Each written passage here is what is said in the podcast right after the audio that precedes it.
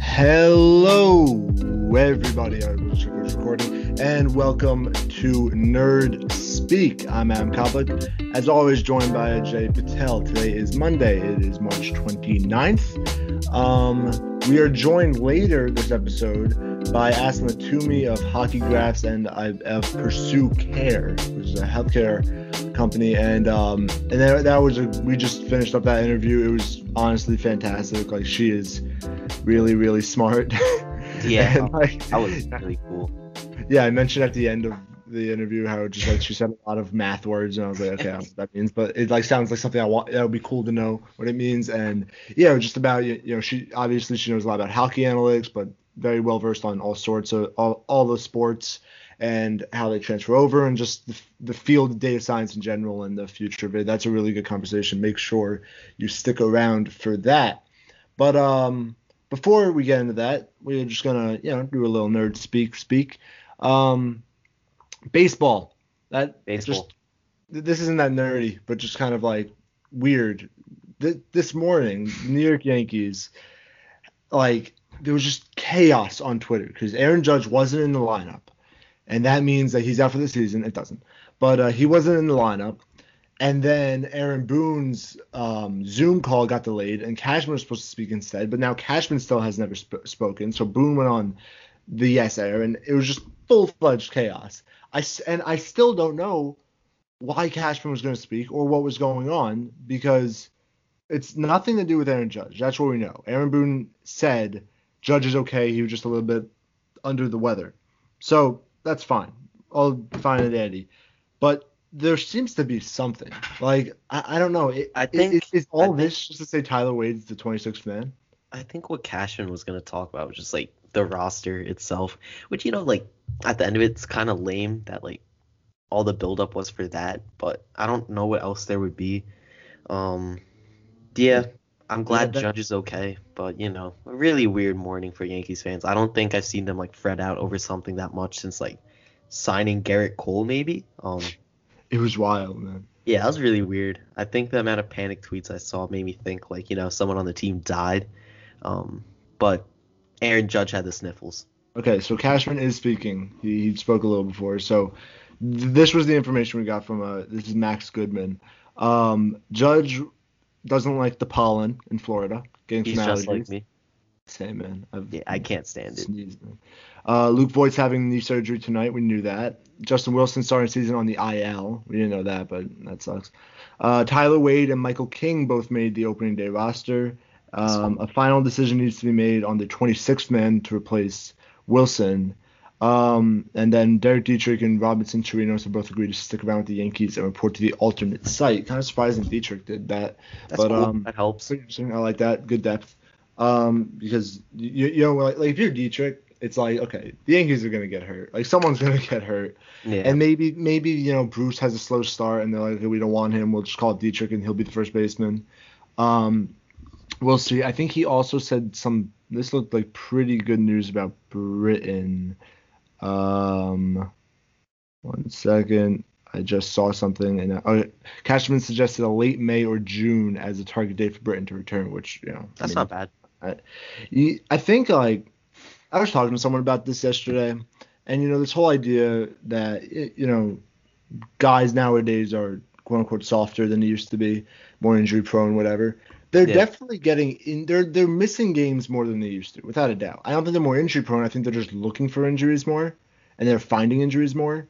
And I think the the bigger thing with all that is that when you're a team like the Yankees, like the Yankees are making the playoffs this year. Like like no, there's basically a 99% like, like they're making the playoffs. So you know they have that luxury of okay, it's a 162 game season. If Aaron Judge comes up to shows up to the ballpark on Thursday, please don't do this, Aaron. But and he goes, you know, my uh, knee's a little tight. Like, okay, we'll give you, we'll put you on the IL and give you two weeks off. And it's not that, you know, Judge couldn't play. It's that they don't want him to play because it's not worth it, and that's what sucks because everyone we we, we want to watch Judge for 162 games, but you know maybe sometimes it's serious injuries, but other times it's just like okay, that's not. We just don't want to risk that injury because we're already so good and we don't need to.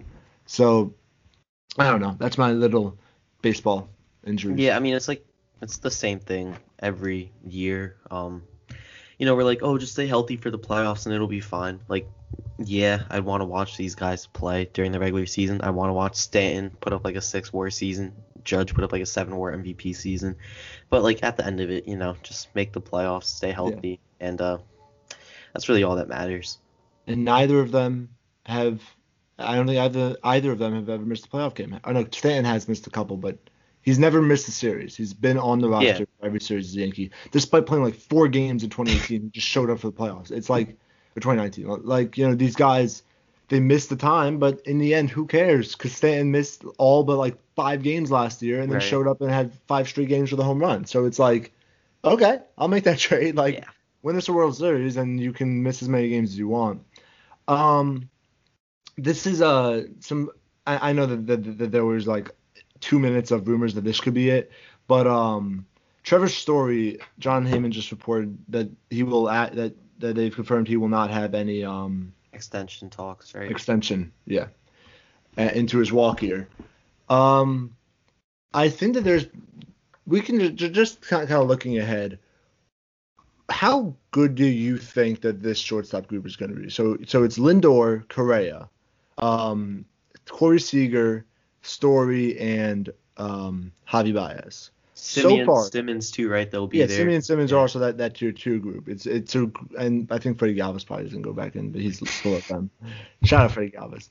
Um, so but those five. So we're talking about just in the situations. Lindor, I really think he's going to get an extension. I, I, I don't think he's going to even test the market. I think that he likes it with the Mets. I think that yeah, I know um, going to come out. If I had to pick like one guy that's going to get an extension, I think yeah. it would be Lindor.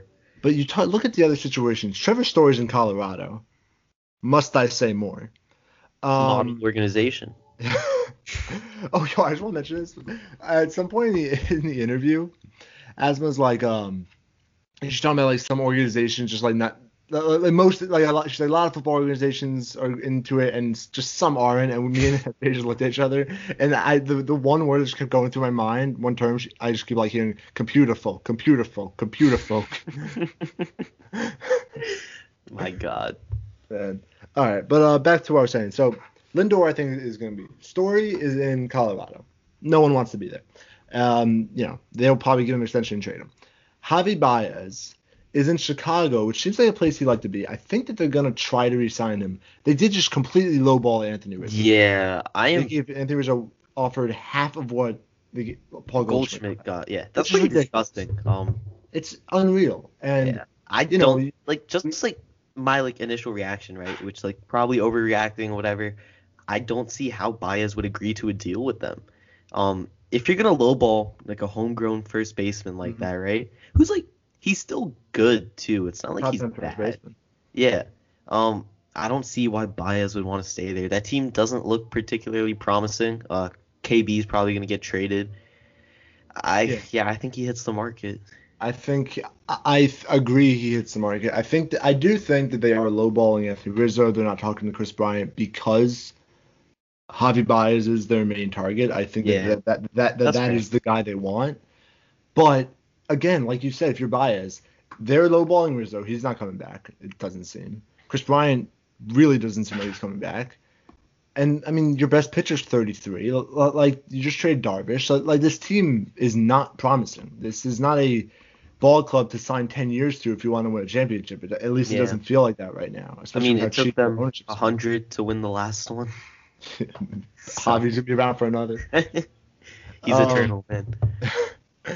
But um, all right, so so yeah, so a situation, I agree. I feel like he's in the open market. I definitely yeah. think Story is.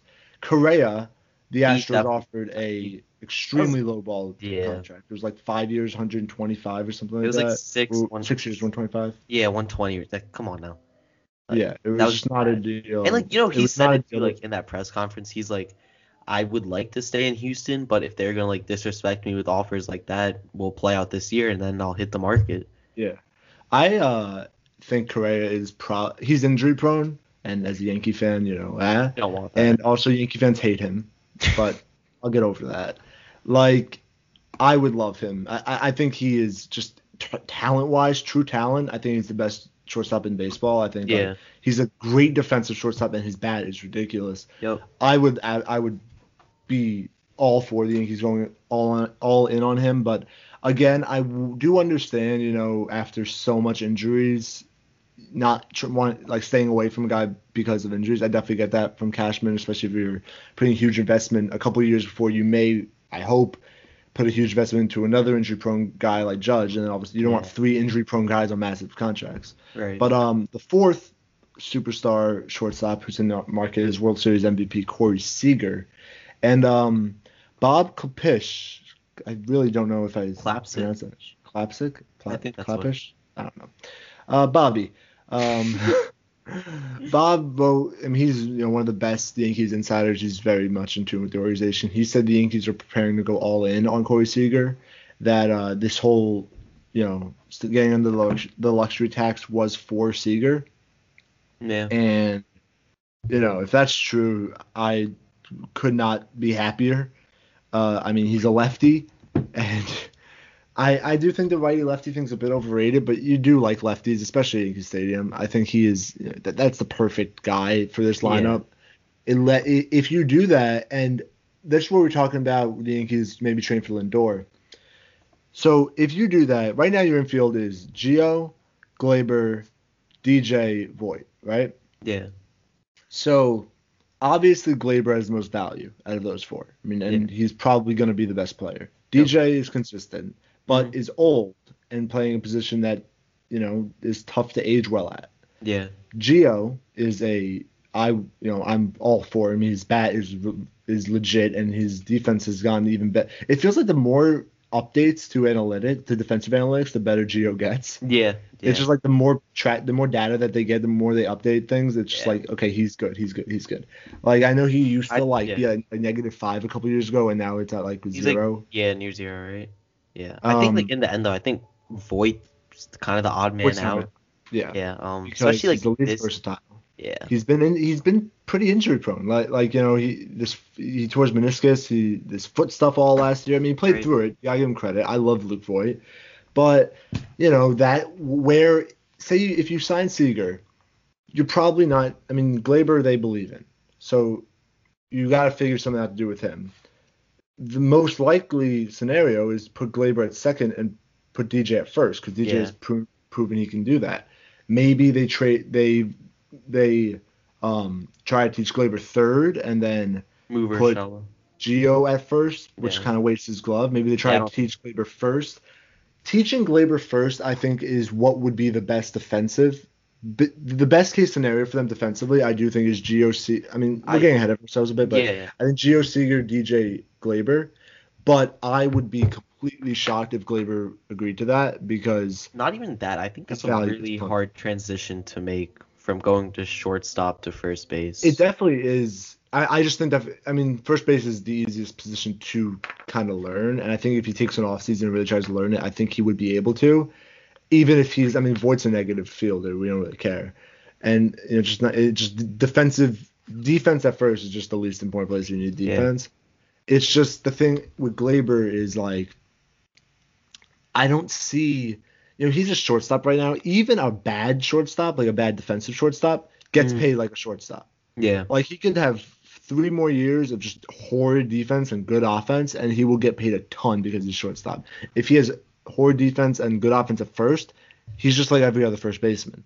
Like you know he needs so he he stands outside of the pack.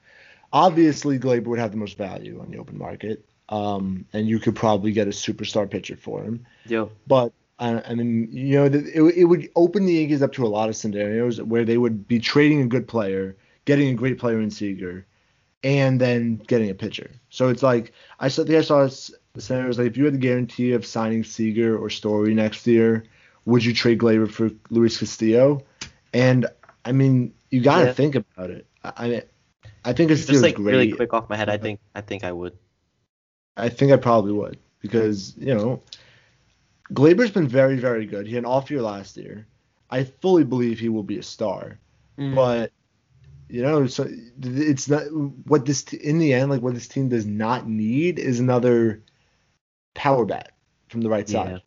And like, you know, obvious and, and you're gonna require Gleyber's gonna require a mega deal. So it's if is it if, if the choice is Gleyber on a mega deal or one of these five shortstops, it's probably I'm probably taking one of the five shortstops. Just Yeah, they, they've all proven that they are shortstops. Right. And you know, that's important. Um Real quick, two things. Um, Mike King touched 98. seriously? Yeah. Shout Um, out Mike. Either that's like a broken gun or like, wow. Because he doesn't even he doesn't really throw like a straight four seam too. It's like a sinker. it's, yeah, it's sinker, two seam. Like yeah. Mike Uh, King is like I love him, and like I think he could be so good. It's just he's almost infuriating to watch because he has great control, and he can and his movement and all of it's so good. He just doesn't have a put away pitch because there's no good breaking stuff. Yeah. So it's just eh, he he just gets everyone. I remember last year against the Mets, it's like every single batter got to 0-2 and then just like He saw it off blue Yeah. single, and then they ended up scoring like four runs because he just could not strike anybody out, and you gotta do that to stay in this league. So if he's saying 98, you know maybe 98 with movement, he can strike people out. Yeah. And then the second thing, uh, the 49ers GM, John Lynch, just said they went to ownership and they said things are looking good. They wanted to make this trade, but they want to keep Jimmy G. So that's keeping. We're, we're assuming at this point they're taking a quarterback with that. They pick. are right. Right. They're not. Tra- no You one don't traded trade- three first round picks Right. And for then Ja'Marr Chase or Penei Sewell. We just don't. Yeah, yeah, that doesn't make sense. Um, but they're gonna keep a quarterback and Garoppolo. Um, my thing, like my initial thought here is like you take a guy, right? Say whether it's Jones, who apparently they like a lot, um, Lance or Fields, right? Um, you sit them a little behind Jimmy G first couple games, whatever. Jimmy G, we know what he is at this point. He's not gonna win you many games. He'll keep you in them. But you know, you can't rely on him. We saw that in like the Super Bowl. Um, I think they'll bring that rookie in maybe like halfway through the season. They'll tell Jimmy, you know, you're gonna become a backup, or they're just gonna straight cut him because he doesn't have that much dead cap now in his contract. Um, what do you think they do there? Um, I, I, I I saw the reports about Mac Jones, and I just don't get that fit. One, I don't think Jones is that good. But Yeah. besides that, Jones has the lowest ceiling of every quarterback in this of the top five quarterbacks. Top Like, five, We're talking yeah. about Lance Fields, Jones, obviously Lawrence and Wilson. Yeah. He easily has the lowest ceiling. I don't trade three first round picks for a guy who's like ceiling. I mean, I think is like you know, maybe like the 15th, 16th best quarterbacks in the league. Yeah, but like it doesn't make I. I think Jones is a really good fit with like Washington, where it's a team that kind of has the whole team built and just needs to put in a competent quarterback. And I think Jones is a really good fit there. See, but this is the thing. I think you could say that same thing about San Francisco, but I think San Francisco's at the point where they're not content with, you know, exactly. a quarterback like that. They need a guy that can actually raise the ceiling of everyone else, Yeah. not I, just. I think Jimmy G is that guy. I, I think Mac Jones is very similar to Jimmy to Jimmy G, and like, and they pro- like you don't trade three first round picks to take that guy. That's Yeah. the guy you take when you sat at twelve. Like that's the guy Yeah. you sit at twelve and and just take. Like you just don't trade three first round picks to move him nine spots. Yeah. So you can take a guy who, I mean, is probably I mean not not consensusly, but it's pretty is fairly the fifth best QB in this draft. It just Yeah. doesn't make sense. So I do think it's Fields or Lance. I would take Fields. I and I don't know why it's like kind of been seen like it's Wilson and then a gap and then Fields. I think they are easily I on think- the same level. I, like think that's just a lot of like recency bias, bias, Mm. bias with the past year. I still think Fields is the clear cut second best prospect uh, in this class. I think it's Lawrence Fields, Wilson, Lance, Jones, and then whoever else you want to have there, Mm. right? Um, yeah, the Fields. I feel like he drops. People are saying like he could drop to like Carolina. I think they pick at eight, right? Um, that would be crazy to me. Yeah, um, that'd be a really cool fit too. You know, Joe Brady, Robbie Anderson, DJ Moore, McCaffrey there, obviously. But yeah, Fields dropping that much just doesn't make sense to me. He put up amazing numbers, and like that whole like stigma of you know being an Ohio State quarterback, like It's whatever, stupid. It's just It's you're just, like, stupid. Like one guy is not another guy. Right. They just aren't. I mean, yeah, and like if you watch like I'm not saying like I have, but looking at like numbers, you can tell like Haskins and Fields are like different quarterbacks. They're not they don't have like the same type of play style. Haskins is like a lot more like a pocket passer, right? Yeah. Fields can move. He runs. Like you saw it like in the championship when they played uh Clemson. Like he was moving out of the pocket. He was taking a big hit and he was like staying in there. Um yeah, it doesn't make much sense to pass up a guy like Fields or Lance to me. Like Lance has a phenomenal ceiling. I think he has a really low floor because you know accuracy is pretty poor, and that doesn't translate the best to the NFL unless like he makes a clear improvement. But you know he's got the pocket strength, uh, Dude, the arm. He is so similar to Josh Allen. yeah, and Like it's just Yeah. it's so. I mean, both guys at you know small schools, not great competition, big arm, with giant arms, Yep. and then and then they can move too. That's the they other yeah. thing. they're so similar. Yeah, they it's can just move. like you know, it's I- don't I I think San Francisco is not a bad fit for Lance at all. I think Deebo Samuel's a really I good think wide receiver Lance or next Fields right fits there because they can both move out of the pocket. Shanahan's never had a guy that can like give him that flexibility of like Mhm. moving out of the pocket. And I know I saw some report today. Someone was saying like Shanahan wants a guy he can kind of just control from the sideline, which like makes you think it'd be a guy like Mac Jones, right? Where like you know he's not gonna play like out of the game plan that much. But I feel like they wouldn't be making this move if they didn't want to try to upgrade that offense. It doesn't really make sense to me. If Mac Jones was their guy, like I just don't see if Mac Jones was their guy, I don't know why they make this move now. Yeah. Like, if- if, if anything, they you know, trade up if you if you want Mac Jones that bad, trade up with the Eagles. You're not trading up with Miami. Yeah. Yes. It- you trade with um, the Eagles, you give up not three first round Yeah. picks, and you are able to. I mean, yeah, you you do the Miami Philly trade, but for yourself. I mean, then who's in front of you? You have Miami in front of you, who's not going QB. Maybe they would trade back with maybe Carolina, Yeah. but e- e- even in that position, I don't, I don't. The Falcons, I, I think, are the biggest wild card in the draft because, like, they sh- probably should go QB. Like, just get someone to sit behind Ryan, but Ryan's still pretty good. And then, you know, do they trade back with a division rival in Carolina? Do they help Yeah. them out? their- I wouldn't do that if I was them. Mhm. If I was them, you probably, you know, you call up the Pats and are like, how much will you give us to jump these 11 spots? But then all of a sudden you're out of the top 14. Like it's not, it's not an easy jump. It's not an easy drop. So I think they're in a weird situation. I think they could really control a lot of this. But yeah, after them it goes. Um, who else is in front of Carolina? Detroit's not going QB. No. maybe. I, I mean, Nah, I they're, they're not. They're not gonna get another QB on the golf roster, but like, maybe they should. But um, then the Eagle. I I do think before the I I think that the Eagles may have traded down because the Jets are Niners traded up. wheels. Oh yeah, that yeah that makes Yeah. sense too. I think that that the Eagles may have been holding out hope for one of the top guys to drop to them, and now they've just kind of now, now they're like, okay, that's another like you- you're you're definitely going QB's top three, and then if another team trades up four or five, the our our guys are gone. So Yeah. let's just get out of here. Um. So yeah, I- I just if it's Mac Jones, I just don't get it. Uh, but you asked what I think they'll do. I, I actually do think it's going to be Lance. I think just Lance is just seems like a really good fit there, and I think it should be Fields, but I do think it's going to be Lance. And um, honestly, I think that's a great spot for Lance. I think he could really thrive there in that Yeah. Shanahan offense. There's a lot of deep threats on that team.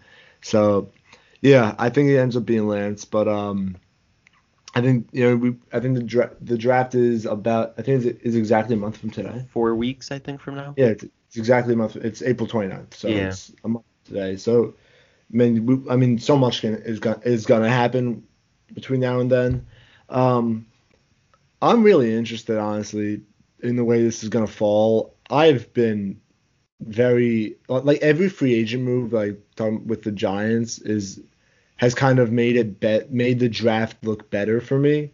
Where it was like before the free agency, it was like okay, you have to go wide receiver, and if one of these Mhm. three guys, maybe you can include Pitts there, don't Yeah. drop, you're screwed. And then after you sign wide receiver, it's like okay, you probably want to go cornerback, and if one of these two guys doesn't drop you, or three, I guess if you count Horn, doesn't drop, you're Mhm. screwed. And now it's just like you you you you go, you go best player available.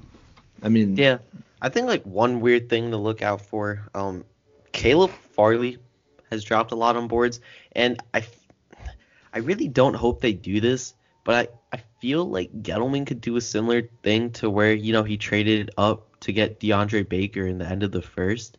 Mm. I feel like they might do that with Farley. It's just kind of like a gut instinct right now, where they take their second, you know, second rounder maybe next year or something, trade up for a guy who's projected to be cornerback one of this class. Um, you know, he's had a lot of injuries and stuff. That just feels like a Gettleman type move. Uh, I don't really know what they do at 11 now. If it were me, you know, still take a wide receiver, but not much to control there. Yeah, I, I just go best player available. Like really, I mean, it's just who, whoever's the highest guy on their boards, and hopefully they have a good guy on their board. Because I don't want them. Because the, the, if you're going, if you're drafting, you should never draft for need. But if at 11 they were drafting for need, the biggest need is an edge rusher, like easily. But there's no edge rusher worth taking. Yeah. After that, and if you're uh, thinking about best player available and need, Slater is probably the best pick to make there, and go offensive line, and because like, but in terms of, but I just think you know you go best player available. Best player available is Jaylen Waddle at that point. You go Jaylen Waddle. If the best player available is Micah Parsons, you go Micah Parsons. I think, like, I really think that they want Parsons, like that, like it just seems. I mean, they they have his old coach who he loved on the as their defensive line coach now, and I just it just seems like a really good fit. I think he I do think he'd be a fantastic fit in Graham's offense. I like in, inside linebackers are always you know if you, if you should take them or whatever, but I I do think that he could be a kind of game changing kind of. I I think his ceiling is fantastic. I, I think he, he's a, I think he's the best defensive player in this class. Um, I think he should be a top ten pick. I don't like. I, I don't. I, I I also think that as these char- the character concerns kind of do seem to be going out the window. It does seem like the Yeah. it, he wasn't Team- as involved In that- the end, like teams really don't care about that stuff. Yeah, and you know, if someone like DeAndre Baker, maybe we should have, but like, Yeah. but um, yeah, I I think that Parsons is gonna be very high on their board. I think he's the guy I could see them trading up for. I don't want them to trade up, man. Like, if they even if they take Parsons at this point, I'd be pretty disappointed. really? Yeah, I don't like Parsons. I like I get the idea like you need a linebacker or whatever. It just kind of reminds me of Isaiah Simmons from last year. He's not going to translate well to like an NFL offense right away or defense right away. And you have such a glaring need on like if you want to go need take an offensive lineman. You literally have like three second year guys, a guy you benched and like a decent uh like a Um, swingman playing center. Um, your offensive line sucks right now. You know, Yeah. that's like what you want to say you need. That's your need. If you want to go best player available, there's going to be a wide receiver there. I think it's like one of those two choices right now. I think that's fair. I um, I would not. I I I just don't. I just have this gut feeling that, that they're happy with their offensive line. I don't think they should be. I think they should be down for completely rebuilding it in this draft. I don't think they're gonna. I my pick would be Slater if he's there. I think that it's just a very. It makes he looks great. I mean, he, he's very. And there have been some people who still have him over Sewell, like Mm-hmm. and Penei Sewell's there. You rush to the podium, but um, my pick would be Slater, and then maybe even take a guard in the second or third round, like a Wyatt Davis or the Dickerson out of Alabama. Both like if, they're on the I board, like like I like Landon Dickerson a lot this year. Yeah. I think he could be a. But he seems like a Gettleman pick, honestly. Like Yeah, he's big. He, has got the like- leadership thing. Like he's big That's all that guy. Hog Molly. Exactly. SEC. He got all those those good things. Parsons, like I, I definitely get that Isaiah Simmons comparison, but I, I I also do think that Isaiah Simmons would have done much better if he was in Patrick Graham's defense. Like I think Yeah. that Patrick Graham's defense Sim- really gets the most out of these guys, and I think that was weird too because people were time, right. It was that plus like people were trying to project him as like converting to safety in the NFL. Where like Parsons is like set, right? He can play Mike linebacker or off ball. I just don't think that's a smart use of like the eleventh pick, to like be honest. I think my in the end, on all honesty, I think the best thing that, that they can do is trade down They're because Yeah. They're mean, not like- going. It's going. Yeah. But one, you have a weird year of scouting because you know the pandemic. But then two, it's like this like I'm excited about the Giants. I think that they've really filled their needs very well in free agency. I think Jackson and Golladay are huge gets for this team. Mm. And I've I mean, I would not be mad at a wide receiver at 11. I wouldn't be I wouldn't I wouldn't be mad at Parsons. I would definitely I would love Pitts and trading Engram. I think that would be a very good move. But um it's just at this point you got to get depth. You have to get guys and offensive line depth. You need defensive depth. You need wide receiver depth. You, need to be able to just take a bunch of shots and try. And you can't do that with six draft picks.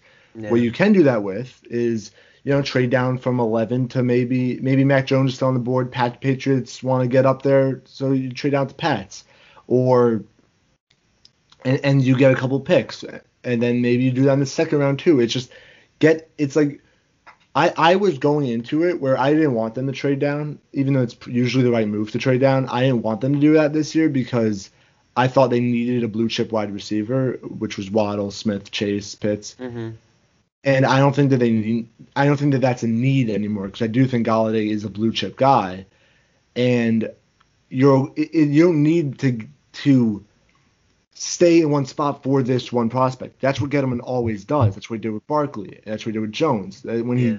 when he zeroes in on a guy, he doesn't want to trade down. But this is the year where there's a, it's a really good draft, and you can just move down and just try to get as many guys as possible, and that's what they should do. I don't think that's what Yeah. they're gonna do. Uh, we'll have to talk more about that as the draft. Yeah, comes. I've like have like all my thoughts on the Giants like finalized. I'm more interested to see like what other teams at this point do. Should be a Mm. fun draft. Yeah, it's gonna be a really good draft. It's it's a it's one of the, I think I mentioned this last week, but it's like it's one of the f- first drafts in a couple of years that I'm really paying attention to and trying to like. Mm.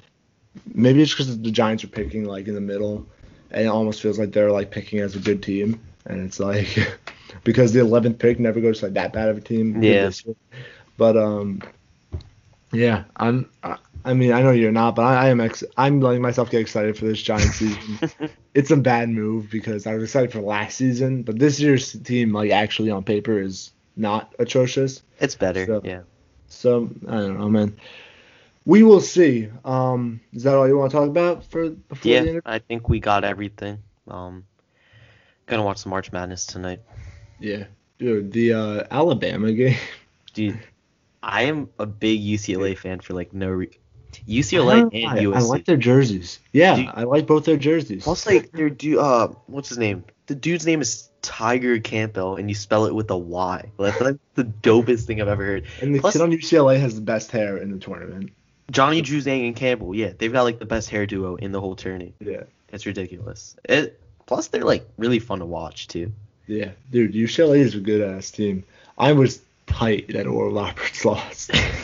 Dude, that was just like, I just want a 15 seed to make the Elite Eight. That would just be so sick. Yeah. Like, They were like, you know, like I know we gotta go soon, but uh, he, the coach drew up a really good play on that last. He got his guy, you know, best scorer look. in the country. He got him a clean look. You can't ask for anything else than that. It was a good shot too. You know, just doesn't work out. they should, in the end, man, like you look back at this, they should not have been a 15. Like just, No. just straight This- up, like they were not a bad, they were not that bad of a team. It's just seeding, tough to, the, seeding this whole bad. year was bad. Um, UCLA Illinois, got screwed yeah. as an 11. Loyola Chicago was like my friend was telling me this. I talked to him like on Friday or something. Loyola Chicago was like a top ten team in KenPom this year, Yeah, and they got an eight seed. yeah, it made no sense. Like, The- Plus, you- they were playing Loy- the ACC champions in their first round. You're putting a, a top ten KenPom team against the ACC champions Georgia Yeah. Tech in Oh, the yeah, first yeah. round. Like, And then and then you're making them go up again. Yeah, Georgia Tech got underseeded too. Yeah, They got dude, screwed that they had to face Loyola in the first round. yeah. Plus, just like, Georgia Tech wasn't gonna win. They didn't have their best player. So like Loyola Chicago, right? They're a really good team. You're putting them against, you know, possibly a top two team in the nation, Illinois. It just, you know, didn't make sense to me this year. yeah, it was no, it was weird that they they were underseeded. It felt like um UCLA. I feel like UCLA got underseeded just so the committee could have them play Michigan State in the In a playing game, yeah. They just they just wanted that that like look at these big mar like these big powerhouse schools going Yeah. up for a chance to even make the tournament. It's like don't and, Yeah. and UCLA has done the best with what they got handed. They Yeah, I also think. Yeah, I think Oklahoma State got underseeded too. Uh, I thought they were better than a four seed, like a three Yeah. probably. I thought And- they, USC being a six didn't really make sense to me. Um, Right. I know like I know That shows didn't, the Elite Eight who got Yeah. they didn't have like the best you know regular season record or whatever, but I a team with the Mobley brothers, uh, Tahj Eaddy looked amazing. Um, they had a really good team. I was surprised they were six. USC versus Zaga is going to be insanely fun. Yeah, I dude, Zagger's so good. Like they are ridiculous. Dude, like, the I- fact I that they think- beat- they they were 13 and a half point favorites against Creighton, and Creighton's like a good basketball team, but like Zagger's just that good. Like I think I forget what it was. Uh, someone tweeted this. I think USC has the number one like two point defense in the country, and Zaga has the number one two point offense in the country. It's gonna be a fun matchup. yeah, that's a big good one. Um, all right, that's all we got for you today in terms of us talking. Don't go anywhere. There's a interview coming up. It's a great interview. Really, good liked it. content. Yeah, really liked it. So, uh, yeah, I'm not gonna even say anything. Just interview Listen. now. Just listen. Yeah, keep listening. Hello, everybody, and welcome to Nerd Speak. I'm Adam Koplik, joined by Ajay Patel. Uh, we have a special guest today. We are joined by, um, please tell me if I pronounce this wrong, Asmae Toumi. Yeah, perfect. Fantastic. Uh, she is the editor in chief of Hockey Graphs and the director of analytics at Pursue Care. Thank you for joining us today. Absolutely. It's my pleasure to be here. So, um, between the two of us, me and Jay were talking about it before. Like, I am more of a hockey mind than he is, and and um, so I- so just to start out in terms of hockey, this is obviously a sports anal- analytics podcast, and you know, be, because we're so such a broad thing, you know, every sport has is such in such a different place. So I was talking, we were talking about this uh, a couple weeks ago, but if you see like where the MLB is in terms of analytics, where it's like in you know every organization is fully on board with it, basically except for like the Rockies, and it's just it's just a mass thing.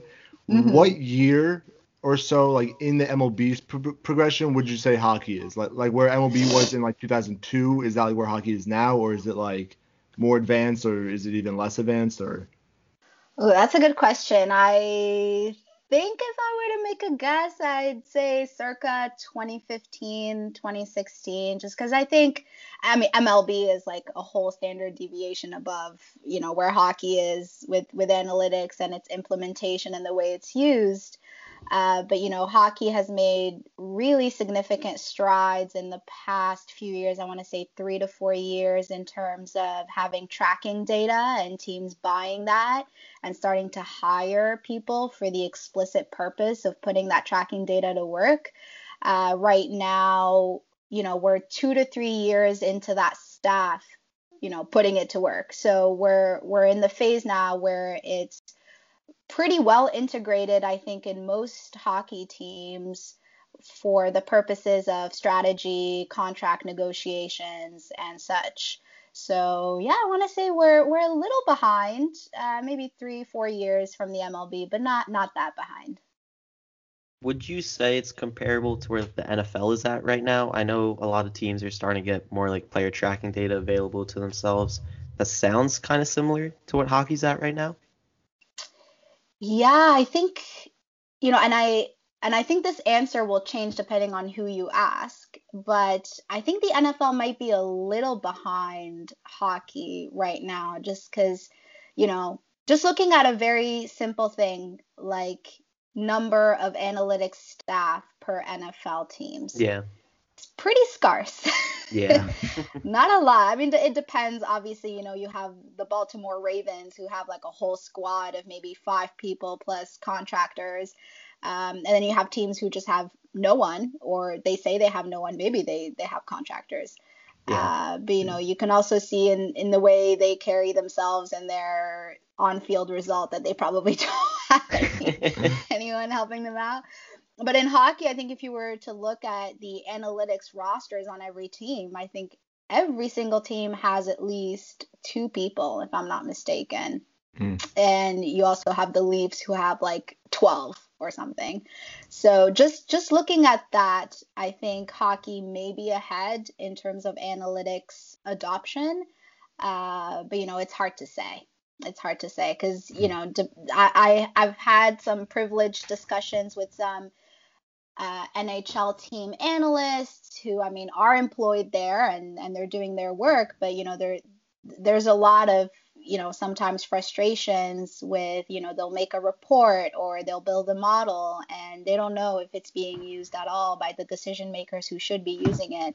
And on the flip side you have NFL teams who have a contractor, right? Like someone not even on the official website, but you know, they're they're putting it to use. They have these regular meetings with coaching and with decision makers every week putting that kind of work work into action. So it's, uh, it's a fluid situation, but based on the conversations I've had and my impression, I think I think hockey is a little ahead. So if I were to make a ranking in terms of analytics adoption and innovation, it definitely would be something like MLB, hockey, and then NFL.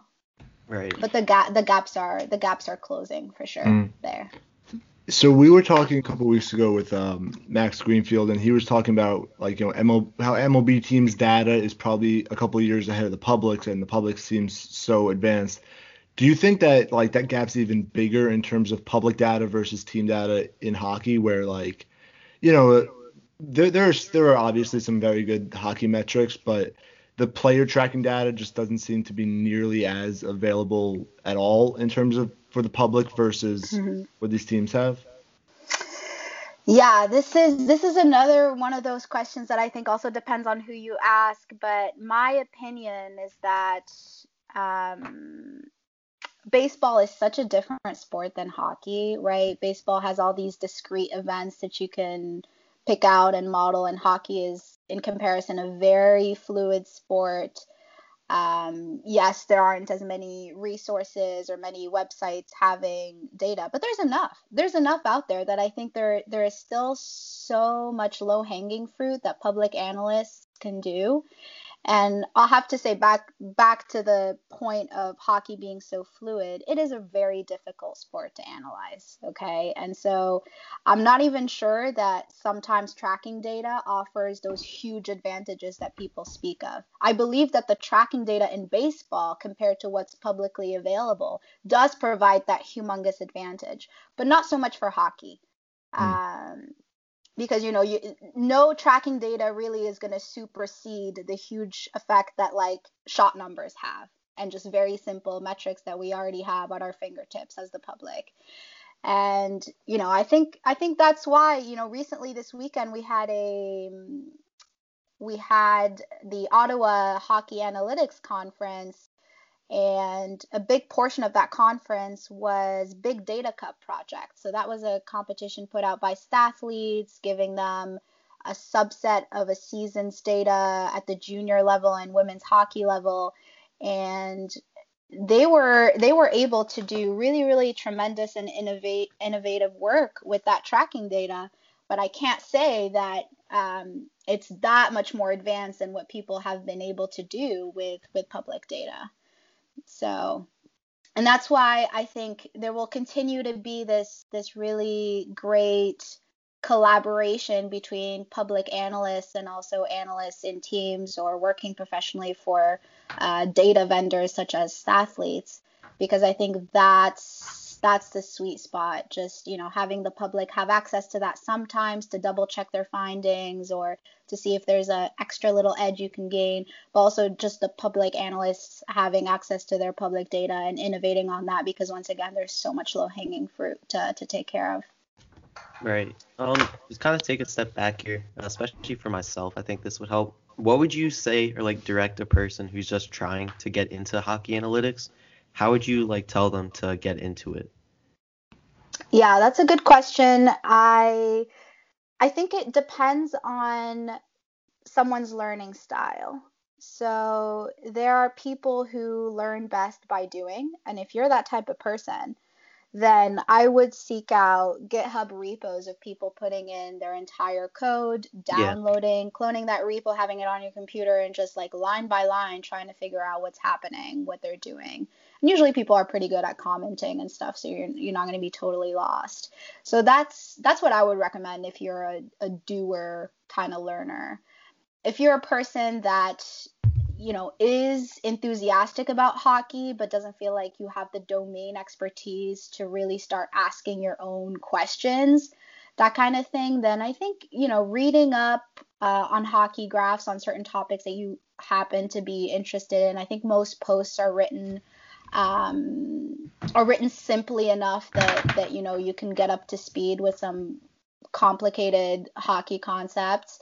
So getting that that background and then maybe using that as a springboard to ask your own questions and then figuring out what are the what are the programming tools you're going to need what kind of statistical frameworks you're going to need to answer that type of question uh, what you can also do is there's a lot of work that is now pretty old, you know, 2015, 2016, 2017 era that needs updating, right? The league is constantly changing.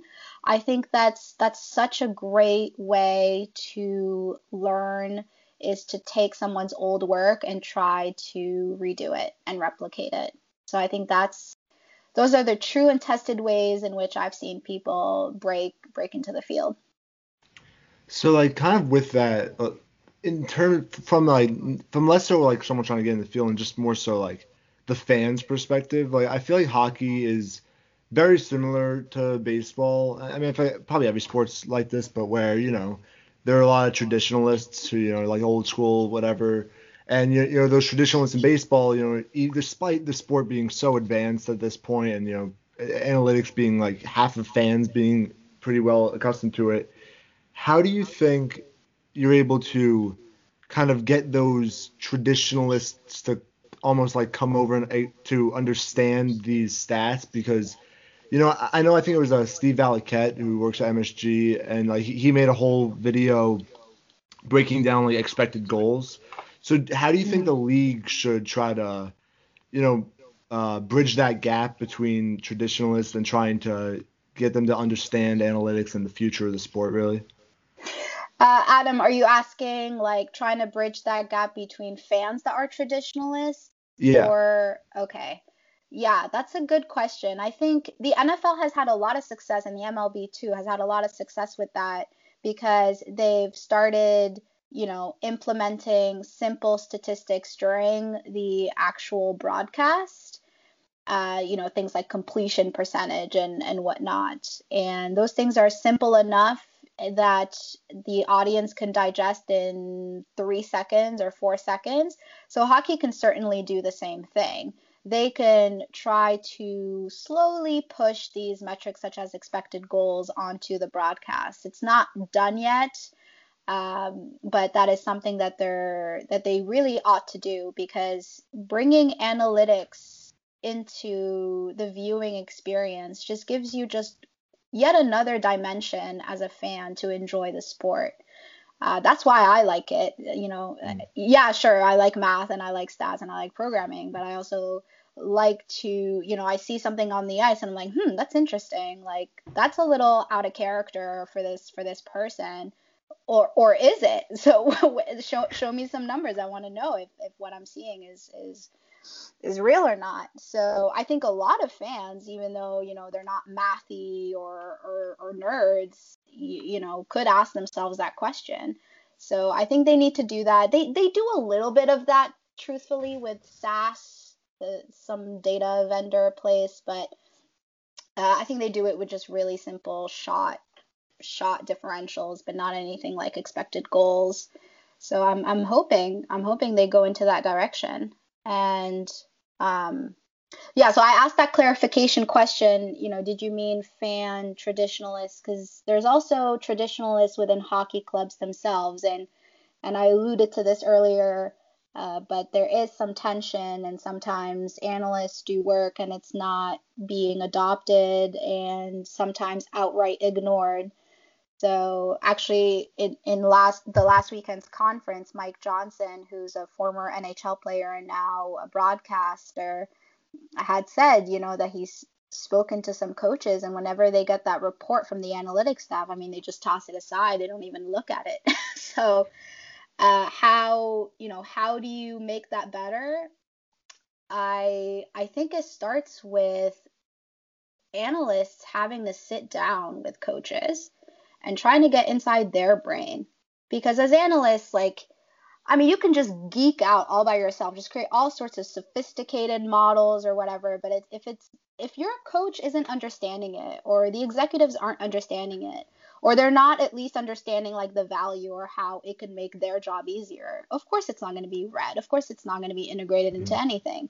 So how do you fix that? Well, you need to sit down with them and you need to ask them some really basic questions, like like what do you value? What would you like to know on a daily weekly monthly basis to know that we're right on track? And so you need to hear them out and try not to be judgmental or correct them or be like well actually this is wrong. Like mm. don't don't do that. You got to listen to them see what they value and then you have to go back to your own computer and really think hard about how your tools or how your models could help could help answer those questions for them. And then in the next meeting, you can you can present a report that answers those questions they've asked you. And then that relationship, you know, if you have a regular cadence of meetings every week or so, before you know it, you know, you're you've built a report that is that is going to be used by them. And then that's that's how I see really a successful a successful relationship looking like between analysts and decision makers. And it's the exact same way that we are in industry right? I'm in healthcare mm. now. That's that's what i do. I regularly sit down with the ceo and cfo and i get inside their head. What do they value? Okay. I go back and i'm like okay let me create a model for that. Let me let me let me structure the data. Let me structure some tables and some graphs such that it's it's exactly how they understand and, and what they want and when you have that kind of relationship where they trust you to show them what they want and what they need, then you can start like pushing some more like advanced, sophisticated stuff that they might not have considered before. But that really is after you establish that trust and after they've seen that that you know you you, you do good work. So mm. I'm hoping I'm hoping more and more clubs understand this and you know it's you know, it's not so simple where you could be like, hey, coach, I want to sit down with you for an hour every week. Like, they're probably not going to want to do that. They're busy or whatever. But that's something that the higher, higher ups need to make a priority, right? If you are paying mm-hmm. analysts half a million dollars every year out of your budget, then it is up to you to force those conversations and to force those meetings or else you're you, once again you're just losing money everyone's losing in this situation so so just like a quick follow up to that. So do you think that like maybe even compared to other sports, it's even harder for hockey hockey you know analytics people uh, in these organizations because hockey kind of recycles that same those same like you know 15 to 20 coaches that just seem to always just get fired and get a new job. So it's kind of harder oh to. Oh my god, yes. With the traditionalists. yes, yes, yes. Sorry, I interrupted you because I got really excited about what you said because that is exactly it. Okay, we are recycling the same kind of people, just like hockey careerists, old hockey players who have found success by not paying any attention to analytics. Like analytics didn't even exist like 20 mm. or 15 years ago. So so they're like, why am I going to use this if it hasn't brought me success and it hasn't brought like my club success so far? Like why right? Like why change things yeah. when things are just going swimmingly? Uh so that that is that is part of it. But I have to say that, you know, the traditionalists will sometimes complain on media very obnoxiously that these things are useless, that they don't use them or whatever, but they do. They do. There's not a single team in which analytics is not brought up for the purposes, for example, of contract negotiation. So, so I think, you know, very grateful for the people that get it and that can see how analytics can supplement strategy and supplement some of this stuff. Uh, but for the people that are still resisting it, sure, they'll resist it publicly, maybe even privately, but it's just a reality now that analytics are here. They're actively being used in every facet of the game, every facet of the organization.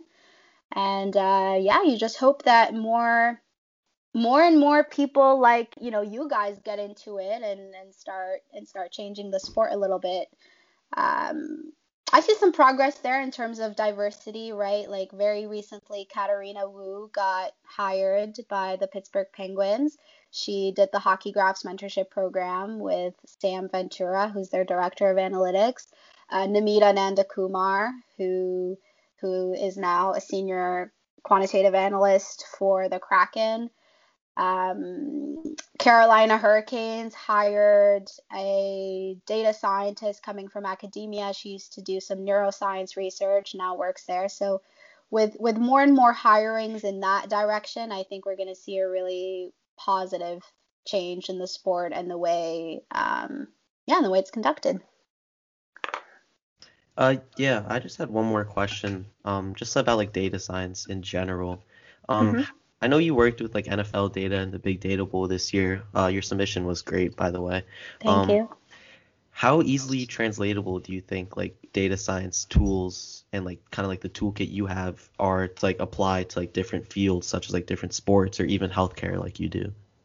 Yeah, that's that's funny you you mentioned that because I actually got into data science in healthcare because of the data science doing I, I was doing in sports.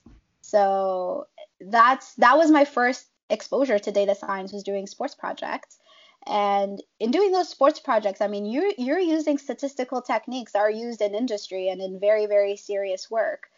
So I remember I did a project on zone entries in hockey using Bayesian additive regression trees, uh, which is a machine learning Bayesian approach. And I remember from my interview for a healthcare position as a data analyst, I brought that up and it, it made for a really, really good discussion and interview. And they were impressed by the fact that, you know, I was so into this stuff that I was willing to do it in my spare time.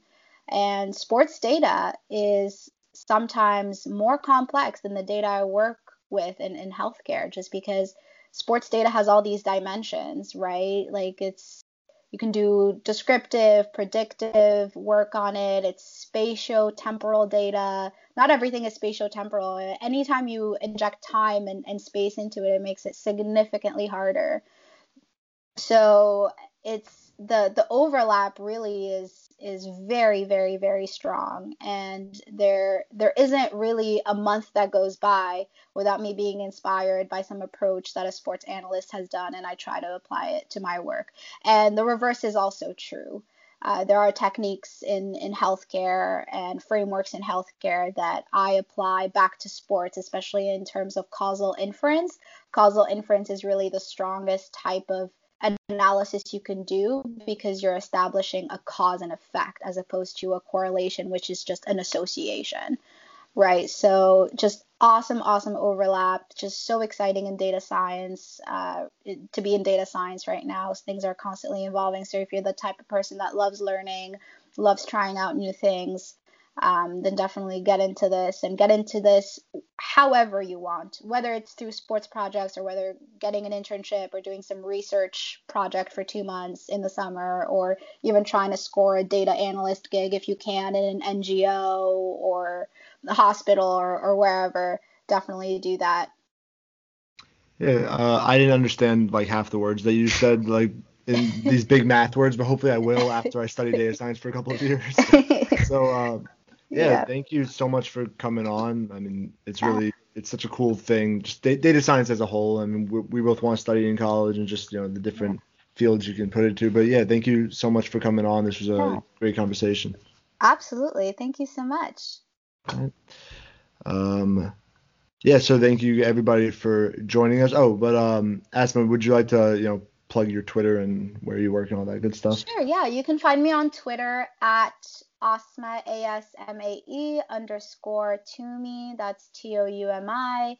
And please check out my blog, Hockey Graphs. And if you're interested in being a student and getting a mentor, please do apply. We're going to start another round in August. All right. Well, yeah, th- thank you everybody for joining us. This has been Nerd Speak, and uh, yeah, we'll see you later this week. All right.